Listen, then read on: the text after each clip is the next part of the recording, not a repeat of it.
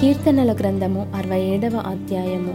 భూమి మీద నీ మార్గము తెలియబడునట్లును అన్యజనులందరిలో నీ రక్షణ తెలియబడునట్లును. దేవుడు మమ్మను కరుణించి మమ్మను ఆశీర్వదించునుగాక. ఆయన తన ముఖకాంతి మా మీద ప్రకాశింపజేయునుగాక. దేవా ప్రజలు నిన్ను స్తుతించుదురుగాక. ప్రజలందరూ నిన్ను స్తుతించుదురుగాక. న్యాయమును బట్టి నీవు జనములకు తీర్పు తీర్చుదువు. భూమి మీదనున్న జనములను ఏలెదవు. జనములు సంతోషించుచు ఉత్సాహధ్వని చేయునుగాక. దేవా ప్రజలు నిన్ను స్తుతించుదురుగాక. ప్రజలందరూ నిన్ను స్తుతించుదురుగాక. అప్పుడు భూమి దాని ఫలములిచ్చును. దేవుడు మా దేవుడు మమ్మను ఆశీర్వదించును.